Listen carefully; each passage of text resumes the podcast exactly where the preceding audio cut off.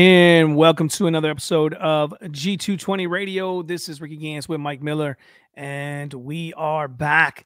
And again, if you were with me earlier for the last hour, uh, we were doing a double header tonight, and Mike is uh, joined in for for this last part of the 70 resolutions. And so, I was just telling my wife via text that man, like doing the show and doing all that talking, like my my voice, I think it's gone. like, so you're gonna have to carry this one. Um, but uh, we did get to 50 50 so we got 51 through 70 was trying to get some of those done so we can kind of close up this series here wrap it up tonight.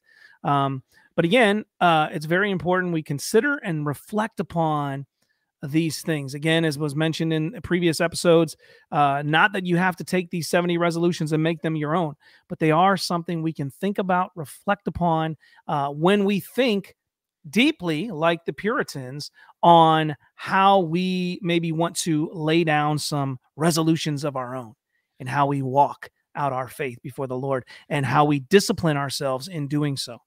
Mike, glad you're with me. Uh, uh, any thoughts before we jump right into this? No, let's go. We probably need all 60 minutes to try yes. to get through this all. Yes, we, we probably will. All right. So, number 51 resolved that I will act so in every respect as I think I shall wish I had done, if I should be last or if I should at last be damned. Go ahead, Mike. Yeah, we've talked about this a couple weeks ago with similar thoughts. Again, it's just uh, thinking about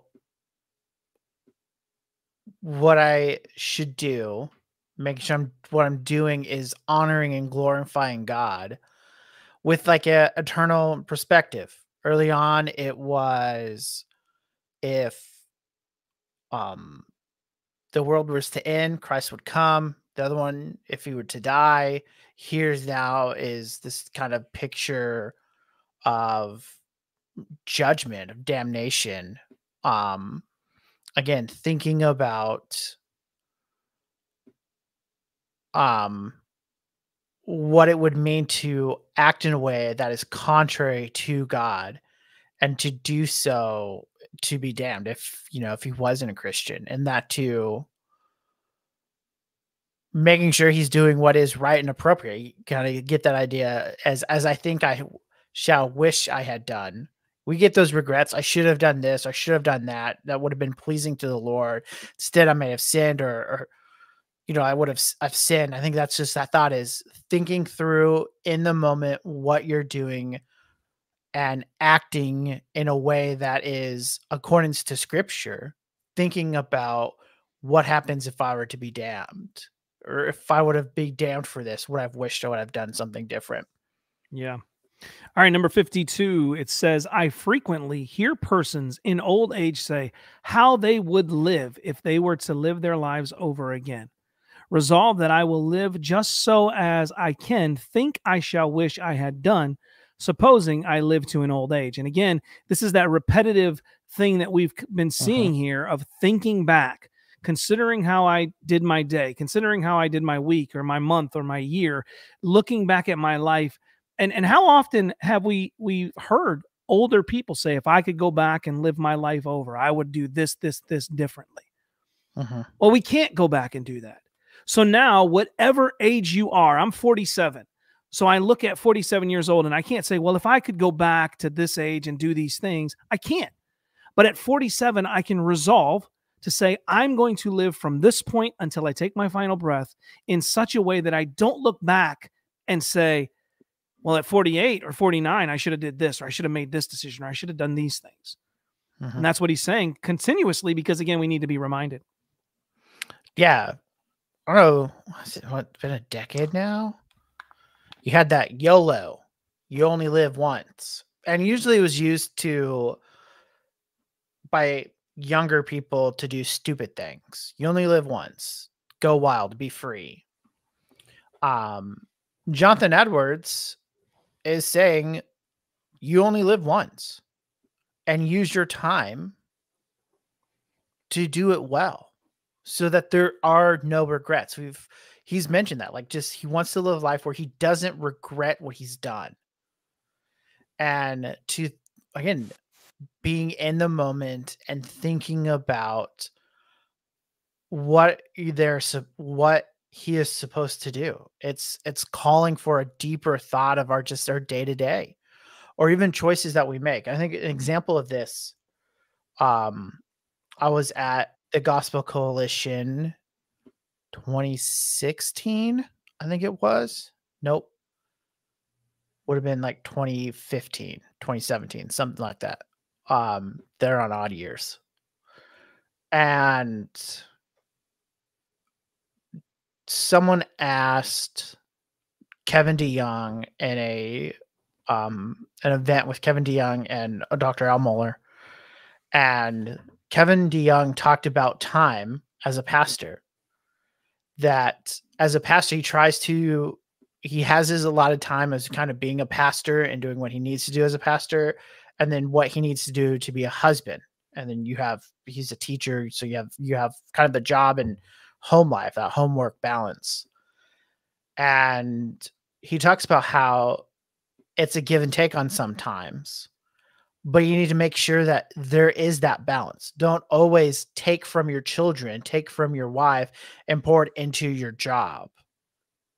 Make sure it's balanced. Sometimes you're going to have to pull away from your job to be with your family, to mm-hmm. be a husband, to be a wife. Again, I think this is those are the kind of cut kind of regrets you see a lot of persons of old age. It's the relational aspects. Mm-hmm. Could have done over. And I think here you see that. I think that is applicable to us. Like deciding how we are going to spend our time and making sure we spend our time wisely on the things that are important that we can look back in our lives and say, you know what, I did, I don't regret these decisions. Yeah, and I think I've I've mentioned this uh, on a previous, maybe even in this series. I think I did. Um, where I work, I've I've heard guys that were retiring um, say, "Hey, just in their retiring speech, don't use your sick leave, don't use any of your vacation time, save it all up the best you can so that you can retire early. You know, get paid and get out of here early." And I thought, yeah, but then my kids are going to be all grown up. If I don't save any vacation mm-hmm. time to go and spend time with them, they're not going to be concerned that, oh, dad got to retire early. Now that he's yeah. 70 years old, we can go spend time with him. They're going to be like, you didn't do anything with us when we were kids. We didn't go anywhere. We don't have any of those memories where we can, where we were mm-hmm. investing into their life, spending time with them. And so you don't want to live in such a way uh, that you do that, right? Yeah. All right, number number 53, resolved to improve every opportunity when I am in the best and happiest frame of mind to cast and venture my soul on the Lord Jesus Christ, to trust and to confide in him and consecrate myself wholly to him, that from this I may have assurance of my safety, knowing that I confide confide in my Redeemer. Go ahead, Mike. Uh-huh. And this is looking at how do we kind of the work to the work of kind of the work of what faith draws out. The continual study. You see here improve every opportunity. When i'm at one of my best and happiest frame of mind. So not so not when you're kind of you kind of get this idea not maybe when you're downcast or something like that, but to to go with his full effort to trust God, to go and figure out what he kind of what he needs to do to trust God, to concentrate himself fully. You get this idea of kind of sanctification with it. And I think so he's just looking at what can I do now to work out my salvation that I'll have assurance in God, have assurance of my like salvation. And so kind of I think sometimes we and maybe in broader evangelicalism, assurance is kind of this feeling I have. And sometimes I have it, sometimes I know. I think Calvin while the Puritans kind of depart, hits a nerve that faith and assurance go together. the more faith you have, the greater your assurance is. And here I think the the resolve is to work on our faith to not only pray, Lord, help our unbelief, but doing the necessary things of faith, Bible reading, prayer, coming together on the Lord's Day to worship Him, to sanctify Him, and to bring about then this assurance that our that we have been built up by God. Yeah. Amen.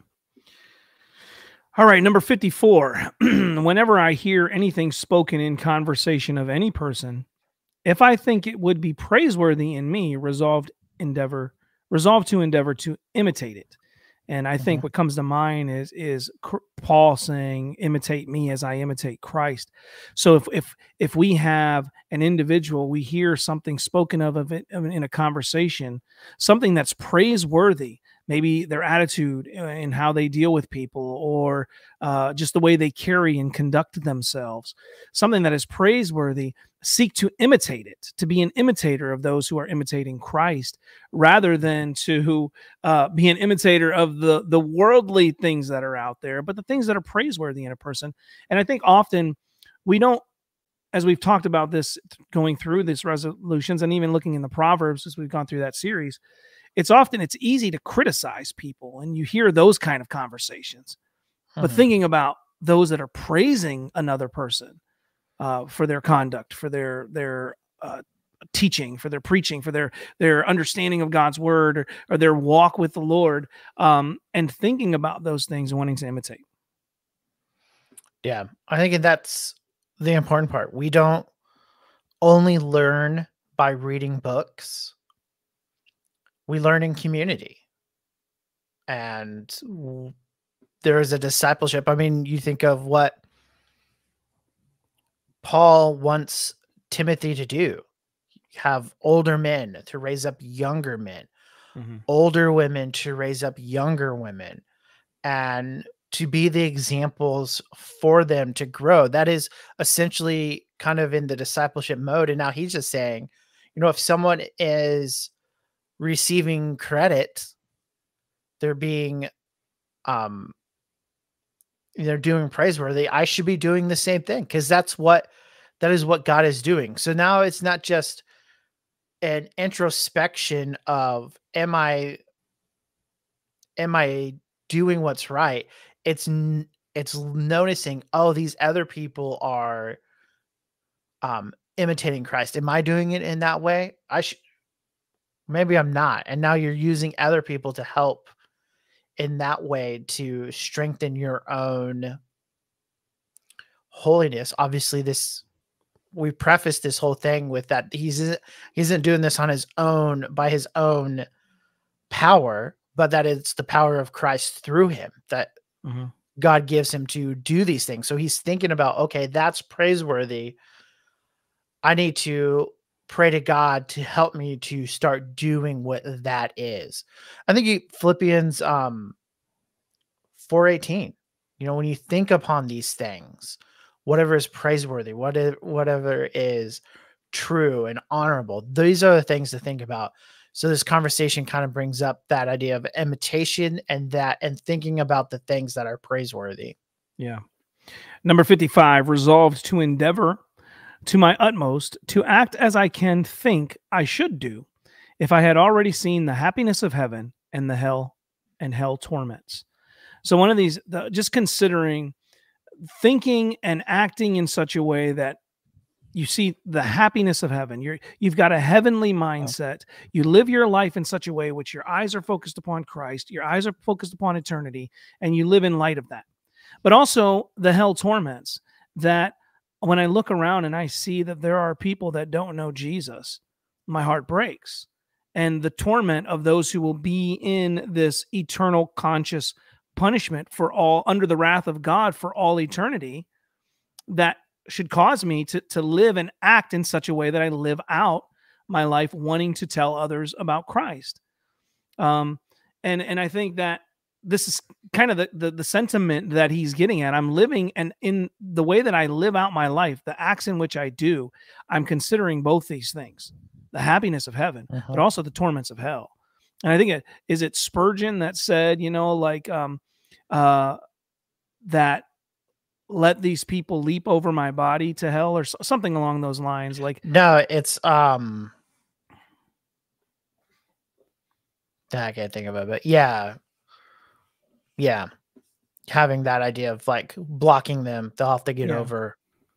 Yeah. and we believe in the elect we believe that god's sheep will hear but we also still have this it's not that we're like oh they're not god's elect so we don't care about these individuals we don't know who the elect are so we care we want people to come to know the know the lord but we also think about the the happiness of heaven being in the presence of god for all eternity what a glorious day that will be right but then we also in this life we think and consider those who do not know jesus that is why we want, want to seek to to give them the good news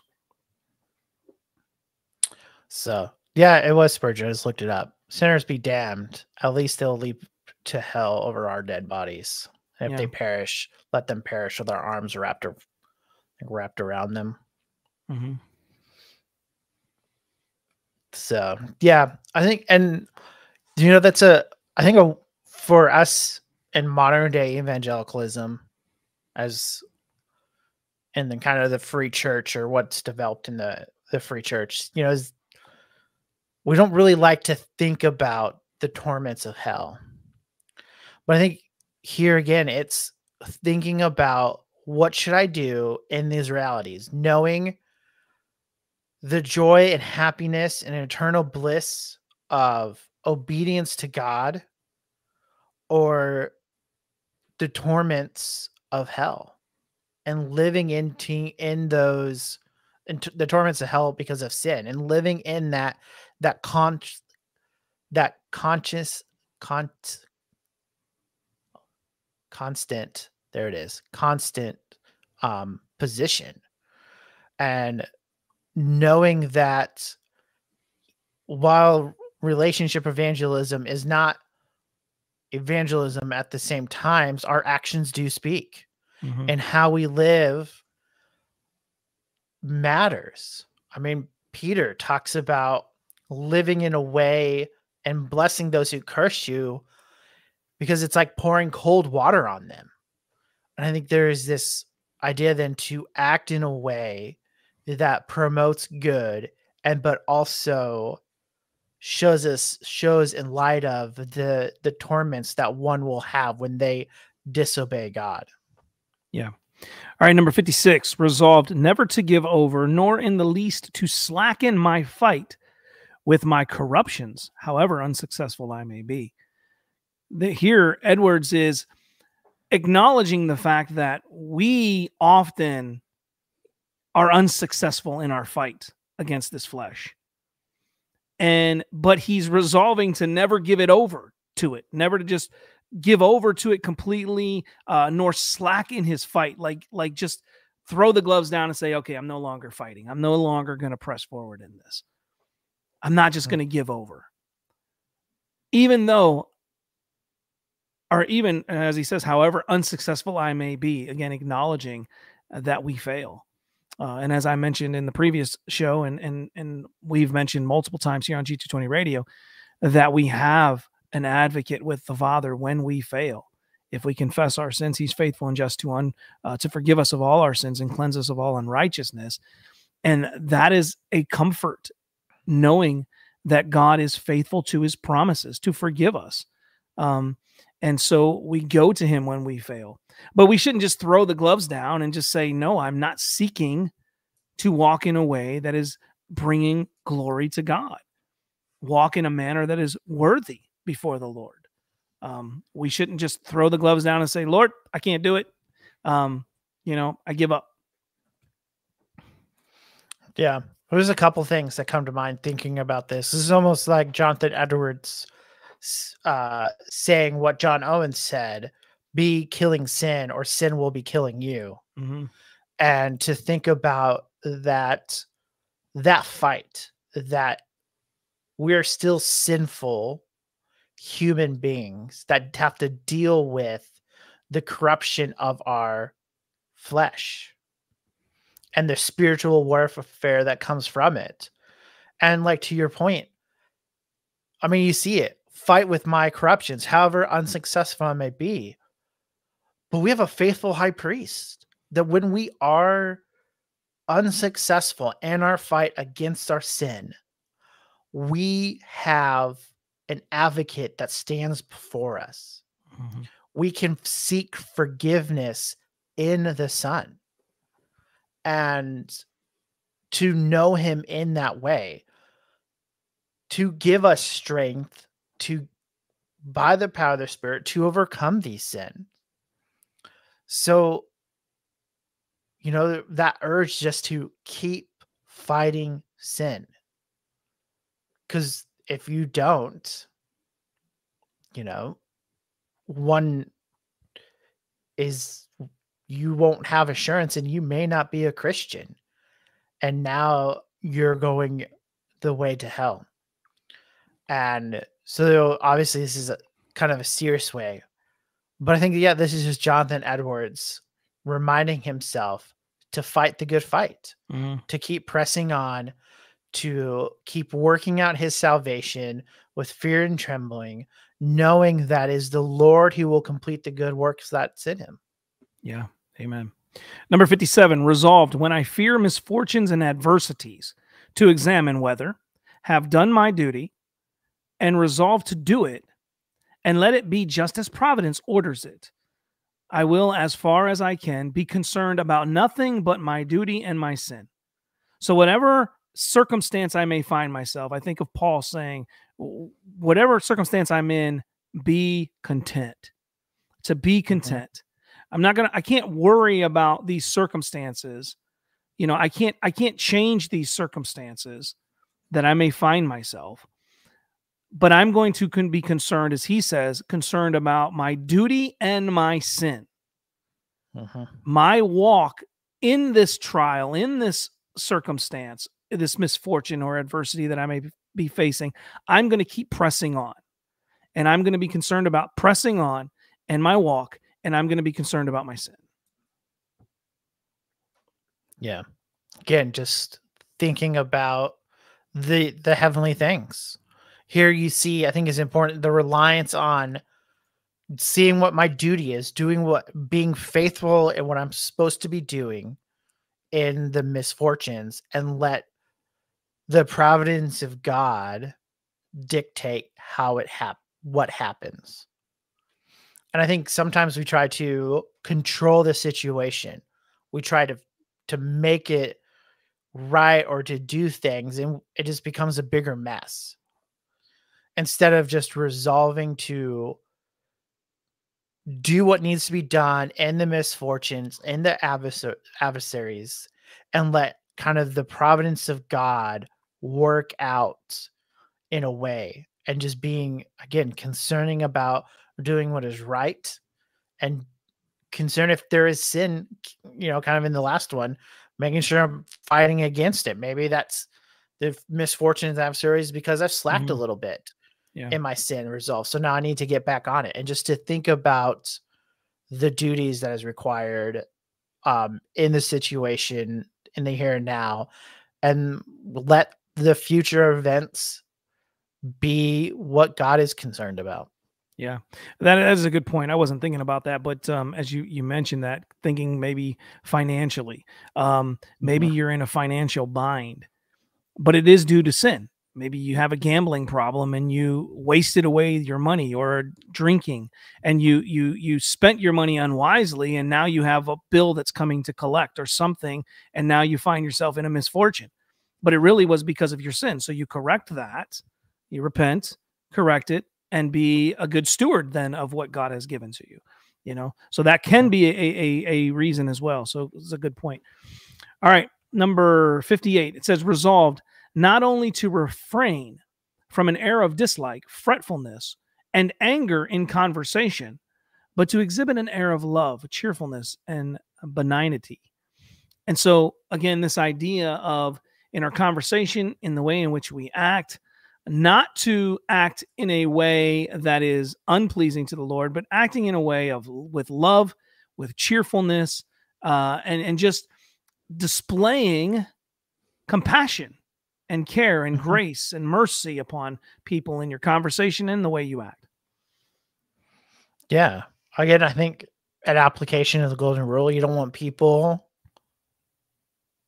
to act this way with you, but to show love, cheerfulness, and kind of a kindness or tolerance to others. Um, but to to be that way, and, and again, you know, we can look at Christ as an example of this. Um, Christ did speak harsh words when needed to be said, but he you can't you wouldn't classify him as someone who was fretful or anger in conversation or just had this very dislike of people. And so it calls to think about this other person in a different light and to you know kind of treat them as the image of god and again in kind of the application of the golden rule yeah. And I think uh, number 59 goes along with this as well. Resolved when I am most conscious of provocations to ill nature and anger, that I will strive most to feel and act good naturedly, yea, at such times, to manifest good nature, though I think that in other respects it would be disadvantages, uh, disadvantageous, uh, and so as would be imprudent at other times.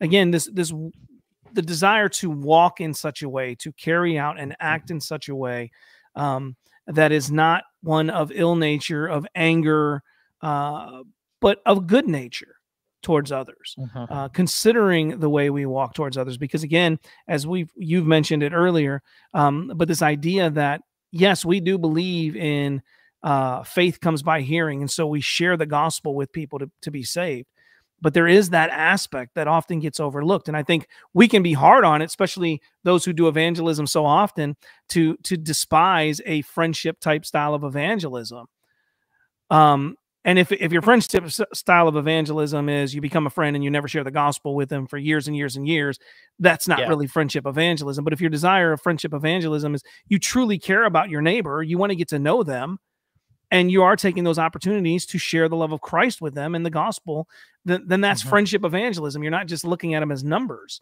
Um, so it is important how we live amongst our neighbors. Yeah. I find it fascinating when you think about it. When I'm most cautious, conscious of provocations to ill nature and goodwill, mm-hmm. how often I mean, I'll just speak in my own experience. I am not often when I'm most cautious, conscious of this issue to strive to act, to most feel and act good naturally. Um, and to to realize and at that point to do it. But w- what he's saying here is having just self control mm. over our emotions and being able to recognize when sinful emotions are coming out and being able to then squash them and act as we should act good naturally and not just begrudgingly.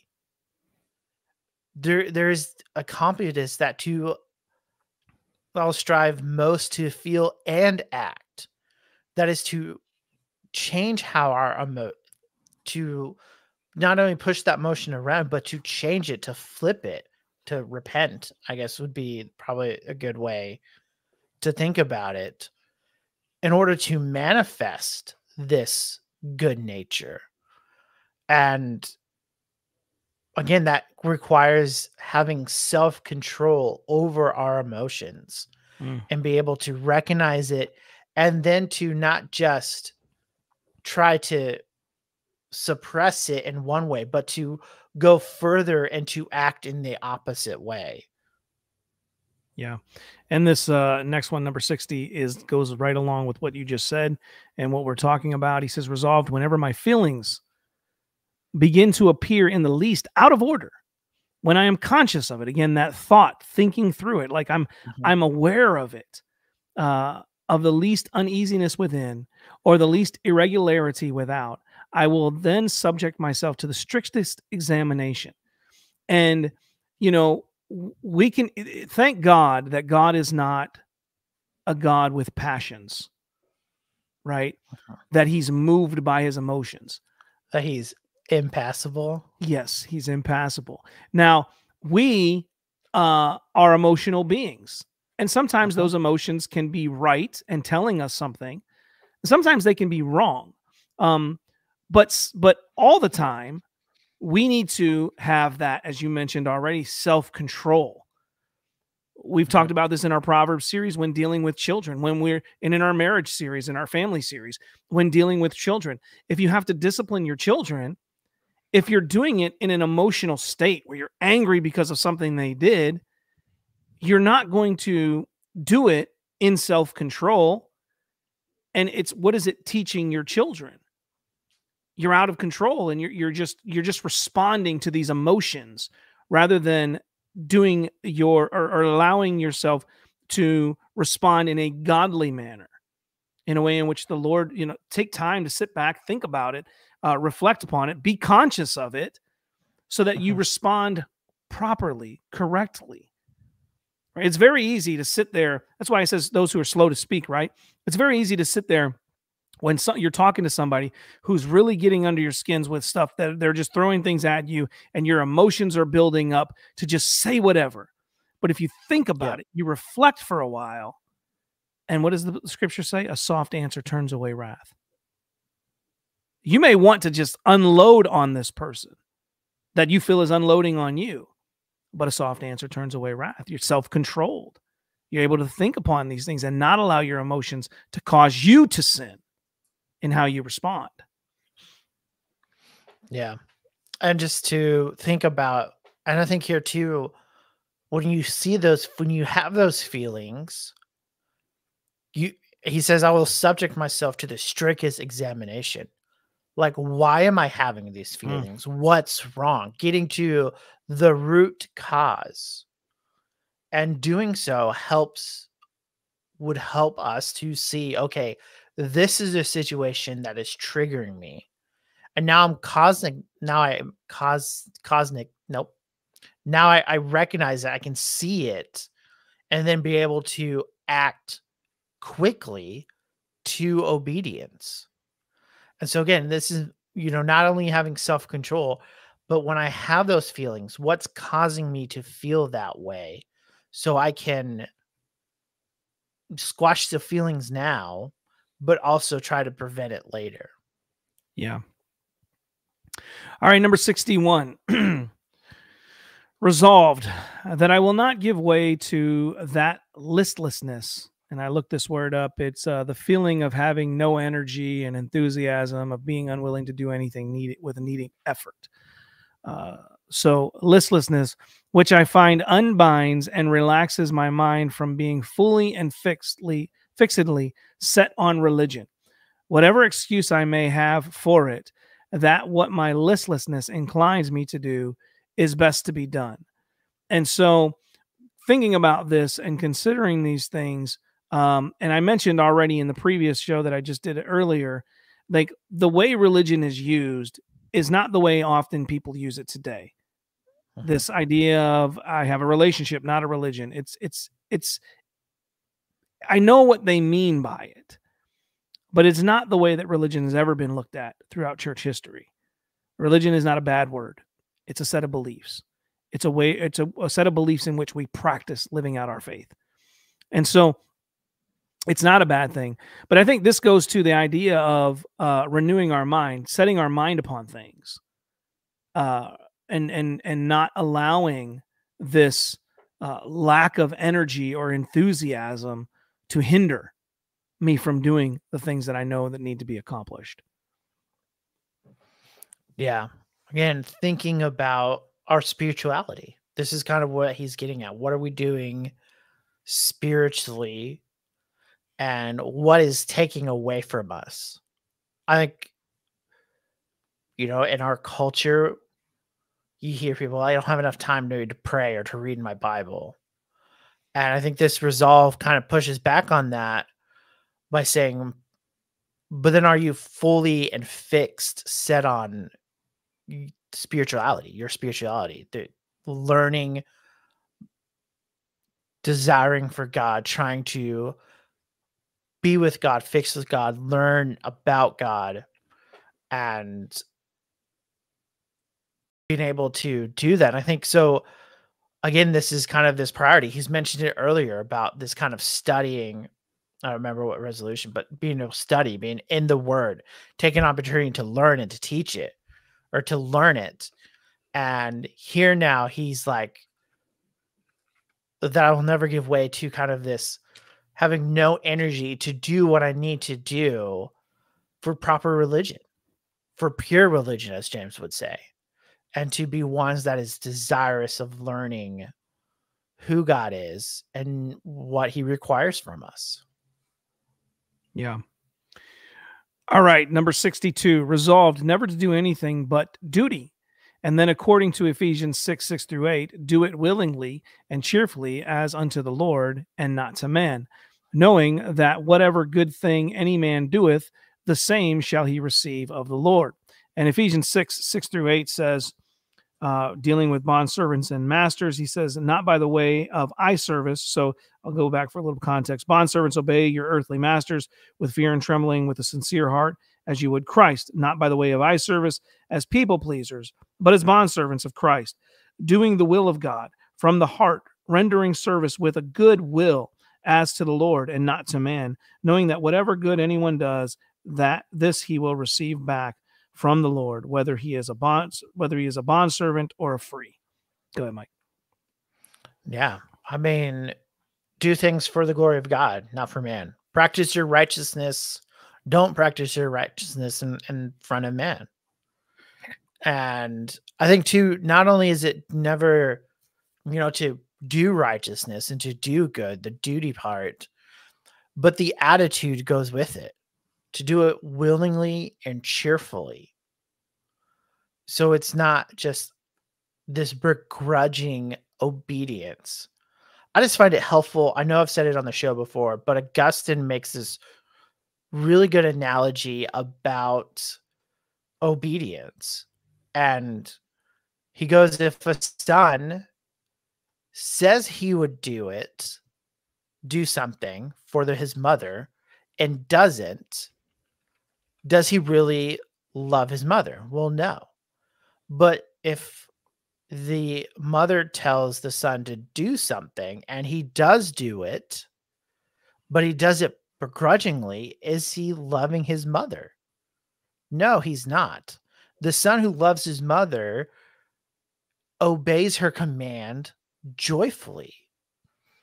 And you see this kind of throughout the Bible of this joyful obedience to the Lord. The Lord is good. And the Lord is one who gives blessings.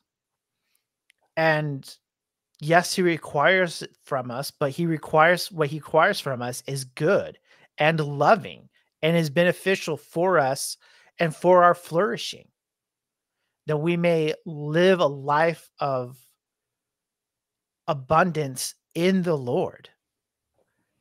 And, you know, again, kind of having that idea of assurance. And so here the focus is not just duty, not just law. I think, I think that's the point. It's not just law, just do, do, do. It's a reflection that I I am to do things. God has called me to do things. He's given me his law to do. And that is and it is good, and I should do it cheerfully as a reflection of who God is and what he has done for me. And to think about these things. So it's not just a active doing, but we also must have, because we are emotional beings, we must have also the right emotion in doing. Yeah. Oops. Let me see here. All right, number 63 on the supposition that there never was to be but one individual in the world at any time who was properly and complete a complete Christian in all respects of the right stamp, having Christianity always shining in its true luster and appearing excellent and lovely from whatever part and under whatever character viewed. Resolved. So, this presupposition, this, this idea that there's no Christian out there that's perfect, right? He's resolving to act just as I would do if I strove with all my might to be that one who should live in my time. So in the time in which I live, while there's it's presupposed there's no no one out here who lives this life perfectly, right? But I'm going to live in such a way that I am going to shine this light bright before all these people within my time. And I, and I've already mentioned this on the previous one um, but this idea, I think Puritans get a bad rap because they desire to be holy before God.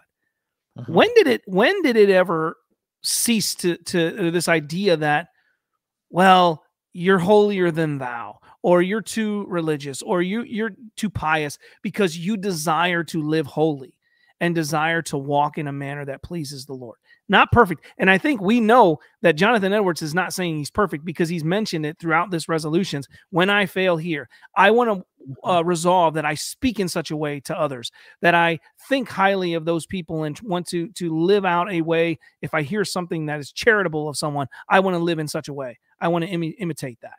You know, and and when I fail, when I do these things, I, to to to go to the Lord to confess these things, uh-huh. right? So he's not saying he's perfect but this desire to say, I want to live in such a way that if there's nobody in my life that I can say, oh, there's no, there, there's presupp- presupposition, there's no perfect Christian, but I want to live in such a way that pe- that that will reflect good upon Christ, my walk with the Lord to others.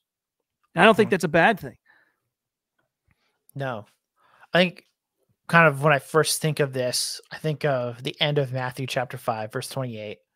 You therefore must be perfect as your heavenly Father is perfect. And this is comes after you know, blessed are those like the beginning of the Sermon on the Mount. You have all the blessings. You have that he's not here to take the law. The law is going to stand forever. He goes through and um openly shows that the commandments were not just external but internal I mean, this isn't new to the in the Old Testament. It's there. He just explicitly teaches it, talking about how we should act. And he ends kind of chapter five, Jesus, with loving his neighbor, doing what, you know, not just loving those who love you, but love those who persecute you. And he ends that before getting into spiritual disciplines and righteousness in chapter six. You therefore must be perfect as your heavenly father is perfect. And here I think John Jonathan resolutions is this to be perfect because the father is perfect, to work in your might, to be the one that will have, like Christ, true religion have everything correct. Jesus had no bad theology. And that's what Jonathan Theo- Jonathan Edwards is striving for. Jesus never sinned. That's what he is striving for to mm-hmm. be the one that can be looked upon. And again, like you mentioned, this is we can't just take this isolated, knowing that he falls, but then it's that striving. Mm-hmm. This is what he wants his life to be marked by. Yeah. We should look at this and go, Jonathan Edwards' life was marked by this dependent to be just like Christ in his theology and in his practice. Yeah. All right, resolution number 64. Resolved when I find those groanings which cannot be uttered in Romans 8 26 when it speaks of this spirit, you know, uh, mm-hmm. groans when we don't even have words to speak, of which the apostle speaks of, meaning Paul, uh, of those breakings of the soul for the longing it hath, of which the psalmist speaks in Psalm 119 20th, 20, uh, that I will promote them to the utmost of my power, and that I will not will not be weary I will not be weary of earnestly endeavoring to vent my desires, nor of the reputations of such earnestness. Uh, and Psalm 119 20 says, My soul is consumed with longing for your rules at all times. Think about that. Again, again, I think, and I say this because we act as if sometimes if we strive for these things, we're looked at as, well, you're trying to be holier than thou. We're not talking sinless perfection here. And I think the the his resolutions clearly show us he did not think he was sinlessly perfect, right? But it's saying here, my soul is consumed with longing for your rules. We live in a society and in a church age that they want to throw off the laws of God or the rules of God and say, ah, it's all grace, it's all grace. But no, he's longing for the rules at all times, is what the psalmist is saying here in 119 20.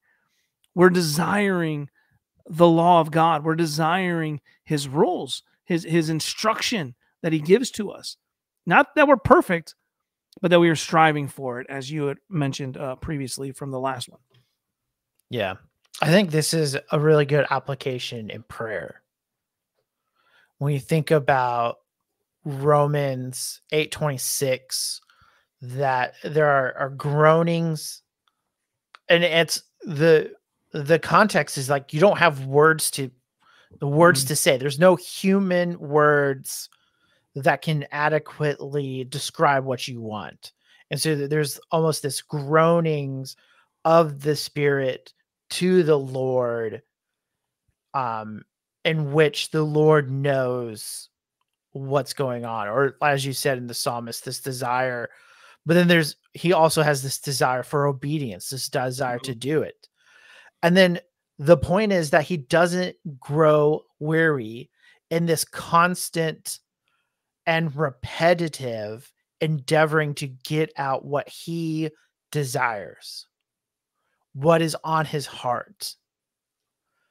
Kind of praying without ceasing and mm-hmm. not being, and this is not like, I think with repeating, we kind of maybe want to jump to Matthew 6 and like kind of this repeating that was happening with the um the religious leaders and that's completely different that's just like a more hypnotizing just repeating the same words over and over and over again in a course of a prayer and not repeated prayers of the same thing which i think is mm-hmm. what he's getting at here and i think he's taking the truth of the poor woman and the unjust judge who kept coming uh, day after day to this judge to receive justice. And essentially, she wears him down and she receives justice. But Jesus uses that as a lesser to greater than argument about how we should come to God, who's not like the unjust judge. He is just and he's kind and he wants us to come to him with his desires, to cast our fears upon mm-hmm. him. And so again, this resolution is about just just constant prayer and pouring out our souls to God for the desires even when like we don't have the words to pray for and just being constantly bringing to God our our prayers and supplications. Yeah. And he continues this this same thought in this next resolution here in resolution 65. It says resolved very much to exercise myself in this all my life long with the greatness or with the greatest openness I am capable of to declare my ways to God and lay open my soul to him all my sins coming before the Lord with all my sins, my temptations, difficulties, sorrows, fears, hopes, desires, and everything and every circumstances. And he's pulling from, uh, according to Dr. Manton's 27th sermon um, in, on Psalm 119. Again, so pulling again this idea of, look, I'm going to come with everything before the Lord. Everything, my sins, temptations, mm-hmm. difficulties, mm-hmm. sorrows, um, every circumstances, I'm going to bring it before him. My hopes, my desires, my fears, everything uh, and lay it out before the Lord. Uh, and and I think it's so vitally important we, we consider and think about these things and think seek to resolve ourselves that uh, when we come before the Lord, uh, as he mentioned earlier uh, in this resolutions, that he does this every night before he goes to bed. He comes before the Lord and thinks and reflects upon the day of what he's done. You know, and if there's any mm-hmm. sin that was, you know, found in him or the sins that are brought to his mind at the end of the day, to confess them, to get those right, but also in prayer to lay these things out before the Lord. Hey, look, or, or Lord, I have these um, burdens and sorrows on my heart. These fears are here. And he's coming before the Lord and saying, I resolve to do this uh, before him. Go ahead, Mike. Yeah. I think, you know, you have that. And I think not, it's not the point of the resolution, but I think is a point to highlight is this is coming from a sermon. I don't know mm-hmm. if he's heard this live. There's a couple dates, so maybe he's reading it. Um, but there's something in that sermon that drives him to think about this. Mm-hmm. And I think this is important for us as Christians that when we hear the word of God speak in a sermon, in church, with others, that we should resolve to think about it and to act accordingly to what we hear. And, you know, I've thought about this mm, more recently about like I should be meditating more on what my pastor preaches on Sunday mornings. Because it is the word of God. It's no it's frankly better than my own private reading, which is good.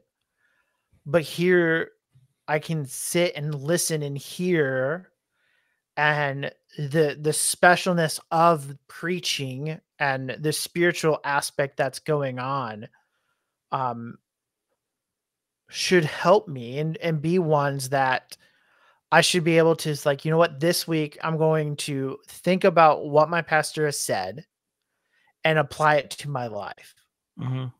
and to meditate and and essentially it is like our daily Bible reading in that way.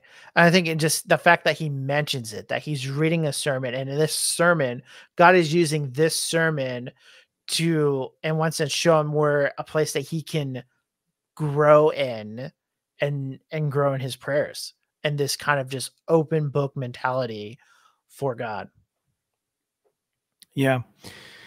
Uh, resolution number 66. He has resolved that I will endeavor to always keep a benign aspect. And so, this benign is this idea of being gentle and kind, okay? Uh, aspect, an air of acting and speaking in all places and in all companies, except it should so happen that duty requires otherwise. And again, I think this goes uh-huh. back to other resolutions where we speak in such a way that is kind to others and that's what benign is meaning this this uh, uh, you know uh, gentle and kind way of speaking to one another uh, and he's saying in all places unless duty otherwise requires it and we've seen that in the other um, uh, resolutions as well unless it has to be spoken or something needs to be said.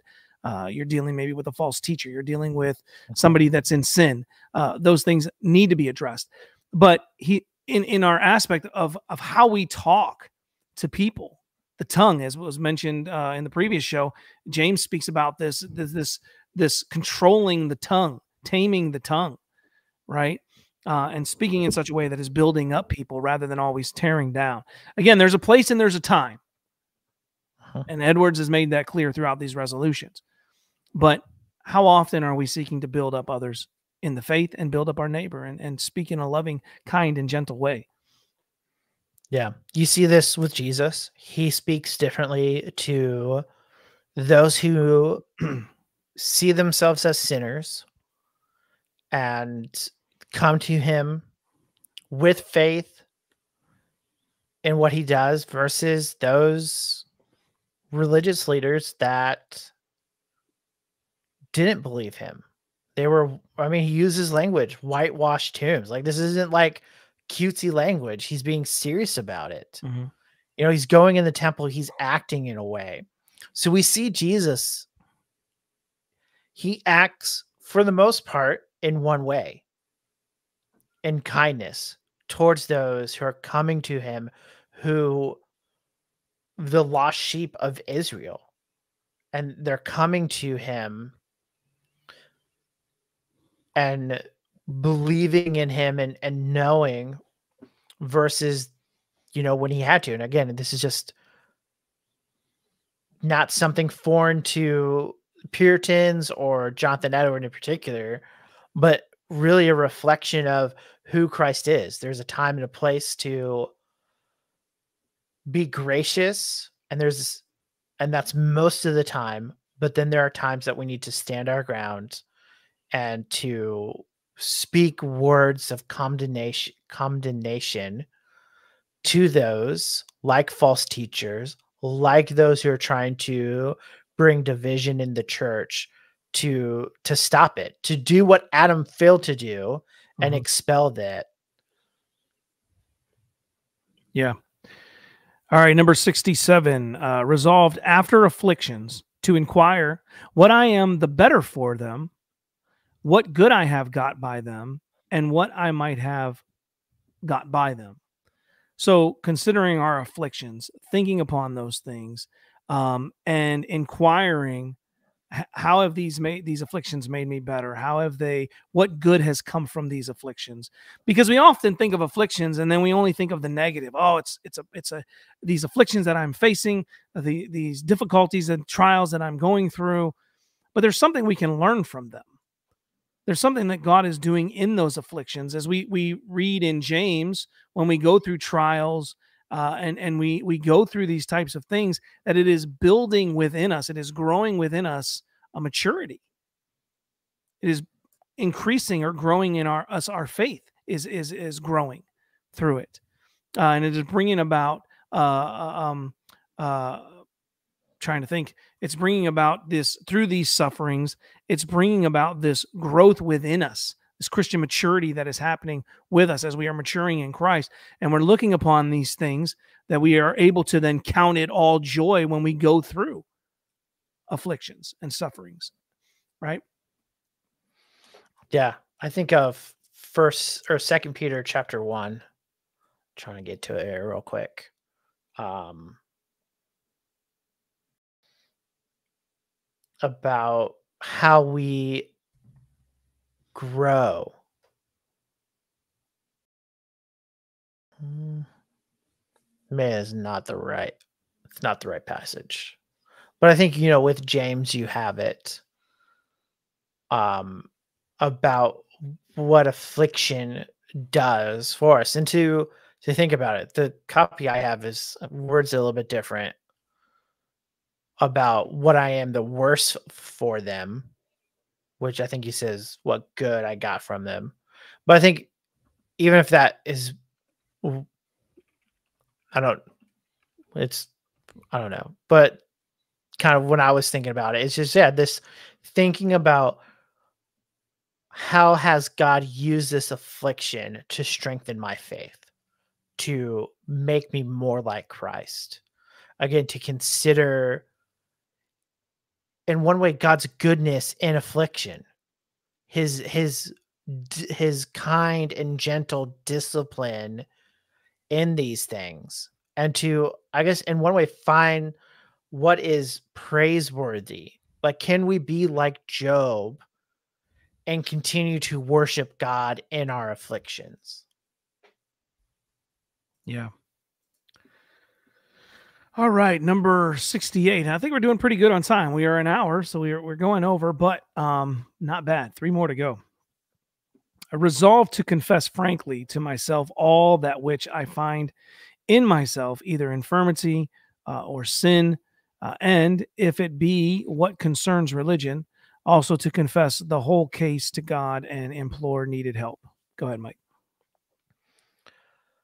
Yeah, I think here it's a, a self-reflection of oneself and to think about sins or issues or even wrong theology and then confess it all to God and implore his help. It's almost here in this resolve, he's resolving to make, to remember, and to to lean on what he's already talked about in the preface about how God um is the one that is going to make these changes and to do it according to his will. And here, this is just, again, a self reflection, not necessarily nasal gazing, navel gazing, and just, you know, a, a full concentration of yourself and examination, but one that realizes his own sin and then goes to God for help for this sin, confessing it all to him, and then requesting God's own help to overcome, to fight this, um, to fight this sin. Yeah. Number 69, resolved always to do that which, to do that which I shall wish I had done when I see others do it. So again, reflecting, you see others doing those things that are uh, glorifying to the Lord, uh, that are walking in a manner uh, that brings, uh, again, glory to the Lord, that is walking in a way in keeping with repentance in a way that is is walking out that faith with living out that faith with fear and trembling right um, mm-hmm. before the lord in the sanctification process in which is is long going in our life um, that he would live in such a way that he wished he had done these things. So again, reflecting back on things that we've already read in this this uh, resolutions, um, that not living with regret, not living that I uh, if I could go back, I would do this, this, and this. But no, I see these others doing these things that are good and these are godly things. I need to do these things as well.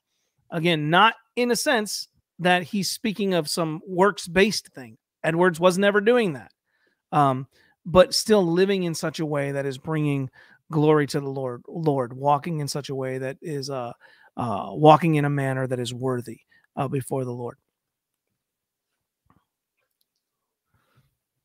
Sorry. And yeah, I think that's that sums it up. Like this looking outside ourselves, seeing what's going on, um, learning from others, um, and imitating them as they imitate Christ mm-hmm. and making sure that they're doing it that you're that we're doing it that we're thinking about these things and we're implementing them in our own life and finally uh, the 70th resolution here let there be something of benevolence in all that i speak and we've heard a lot about the way that we speak uh-huh. from this uh, 70 resolutions or throughout this resolutions but go ahead mike uh, uh sum it up for us yeah, it's we should talk in a way that brings about um, our love for others, for God's people, for those whom God created, and that we should be constantly, in one sense, building one another up, building others up. We think about um, in our proverb series how much Solomon has talked about the impact of our words that our words can bring life it can cheer someone up it brings them into a more lively estate or our words could kill and bring people down. Here jonathan edwards is resolved to speak in a way that brings life to people and that brings them up, that cheers them up, and hopefully not just in a worldly sense, but cheers them up in the Lord to to pursue and to um, persuade them in the kindness and goodness of our Lord. Yeah. And uh, just these are things that we can reflect upon and consider. Again, these are 70 resolutions that Jonathan Edwards wrote over a period of, of a year's time in his diary. Um, and again, not that you or I need to take every single one of these resolutions and make them my own, but that we as Christians can really think about the, the importance of reflecting upon our walk, considering these things, implementing disciplines in our life, our Bible reading, prayer, church attendance, you know, gathering together, uh, um, looking at other believers, the good things that they do as imitations of how can I then look at those who are imitating Christ and then seeking to walk in the same manner. Uh, mm-hmm. Considerate and conscious of the way that we speak to others, the way that we think of others, and and uh, treat others and act to others, our neighbors, and so forth. Uh, these are things that we can make as good disciplines in our life that would help us in our walk. It's not bad to have resolutions. Um, often resolutions don't last very long, but it's often because we don't continuously reflect upon them. Many of mm-hmm. the things that I heard in those resolutions were repeated throughout. So yeah. it's constantly having a reminder. And when you mm-hmm. have a reminder, you have something before you. Um, this is why we see in Deuteronomy 6 that Hear O Israel, the Hear O Israel, the Lord our God, the Lord is one. And then it speaks about writing these things on the doorpost of your houses, on the forefronts of your mind, mm-hmm. on your hand. Why? So that you're reminded of the good things of God that is helping you to walk out this life, your faith before mm-hmm. Him. Go ahead, Mike. Any final thoughts and uh, closing comments to uh, uh, close out this series for us? Yeah, I think you've kind of hit on it, but just a this is the resolutions and the application of them is an application of working out our salvation with fear and trembling, knowing it is God who works in, in us um, to do these things, and that this isn't a passive thing. It just doesn't happen. Just because you go to church just even because you read the Bible every day or pray every day, that it's going to be like you're just going to passively get get better. It takes work. It takes duty and thinking about these things and observing what God has given to us in our different relationships about what are good things to do and what are bad things to do, and filtering those through the Word of God. And, but it takes an awareness. You just can't passively do it. And I think that's what we have to remember. We have to be willing to do the hard work it's easy just to pray some quick prayer. It's harder to lay out before God just everything on your heart or to to you know you see sin and you just kind of ask for forgiveness and go away instead of studying why am i why am i sinning this way? Why are my feelings this way?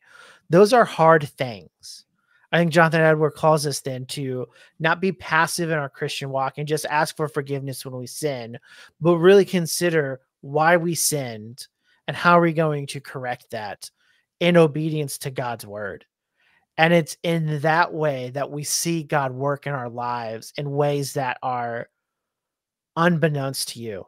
I'm just I'm reminded of George Mueller and his faithfulness and prayer and his trust, not passively, but an active trust, in which he can, with the orphans in England, pray for a meal that they do not have, and God provides. And to to think about these things are we willing to follow the examples of Edwards to think about these things or George Mueller in his prayer life or any other Christian that we've read or that we see and be intentional in imitating them as they imitate Christ, knowing they're fallen creatures, but being intentional in all that we do, all that we say, all that we think to do it.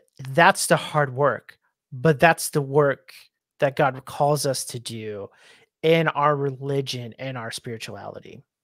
Yeah. Amen. Amen. So that wraps up our series here on uh, Jonathan Edwards' 70 resolutions. I hope this was helpful and edifying to you. I hope this uh, was encouraging as well. Uh, if you have any questions, comments uh, that you would like to uh, leave with us or share with us, uh, please email us at g220radio at gmail.com. Again, that is g220radio at gmail.com. We would love to hear your feedback. we will be back next week on G220 Radio at 9 p.m. Eastern Standard Time. Uh, and we will be doing a reaction video. And um, we're supposed to have one of the individuals who was actually in this uh, discussion on reacting with us. And so uh, we're looking forward to that uh, program next week. Uh, that'll be G220 Radio. Uh, that or that is this is G2. I'm getting tired. this is G220 Radio. Until next time, God bless and good night.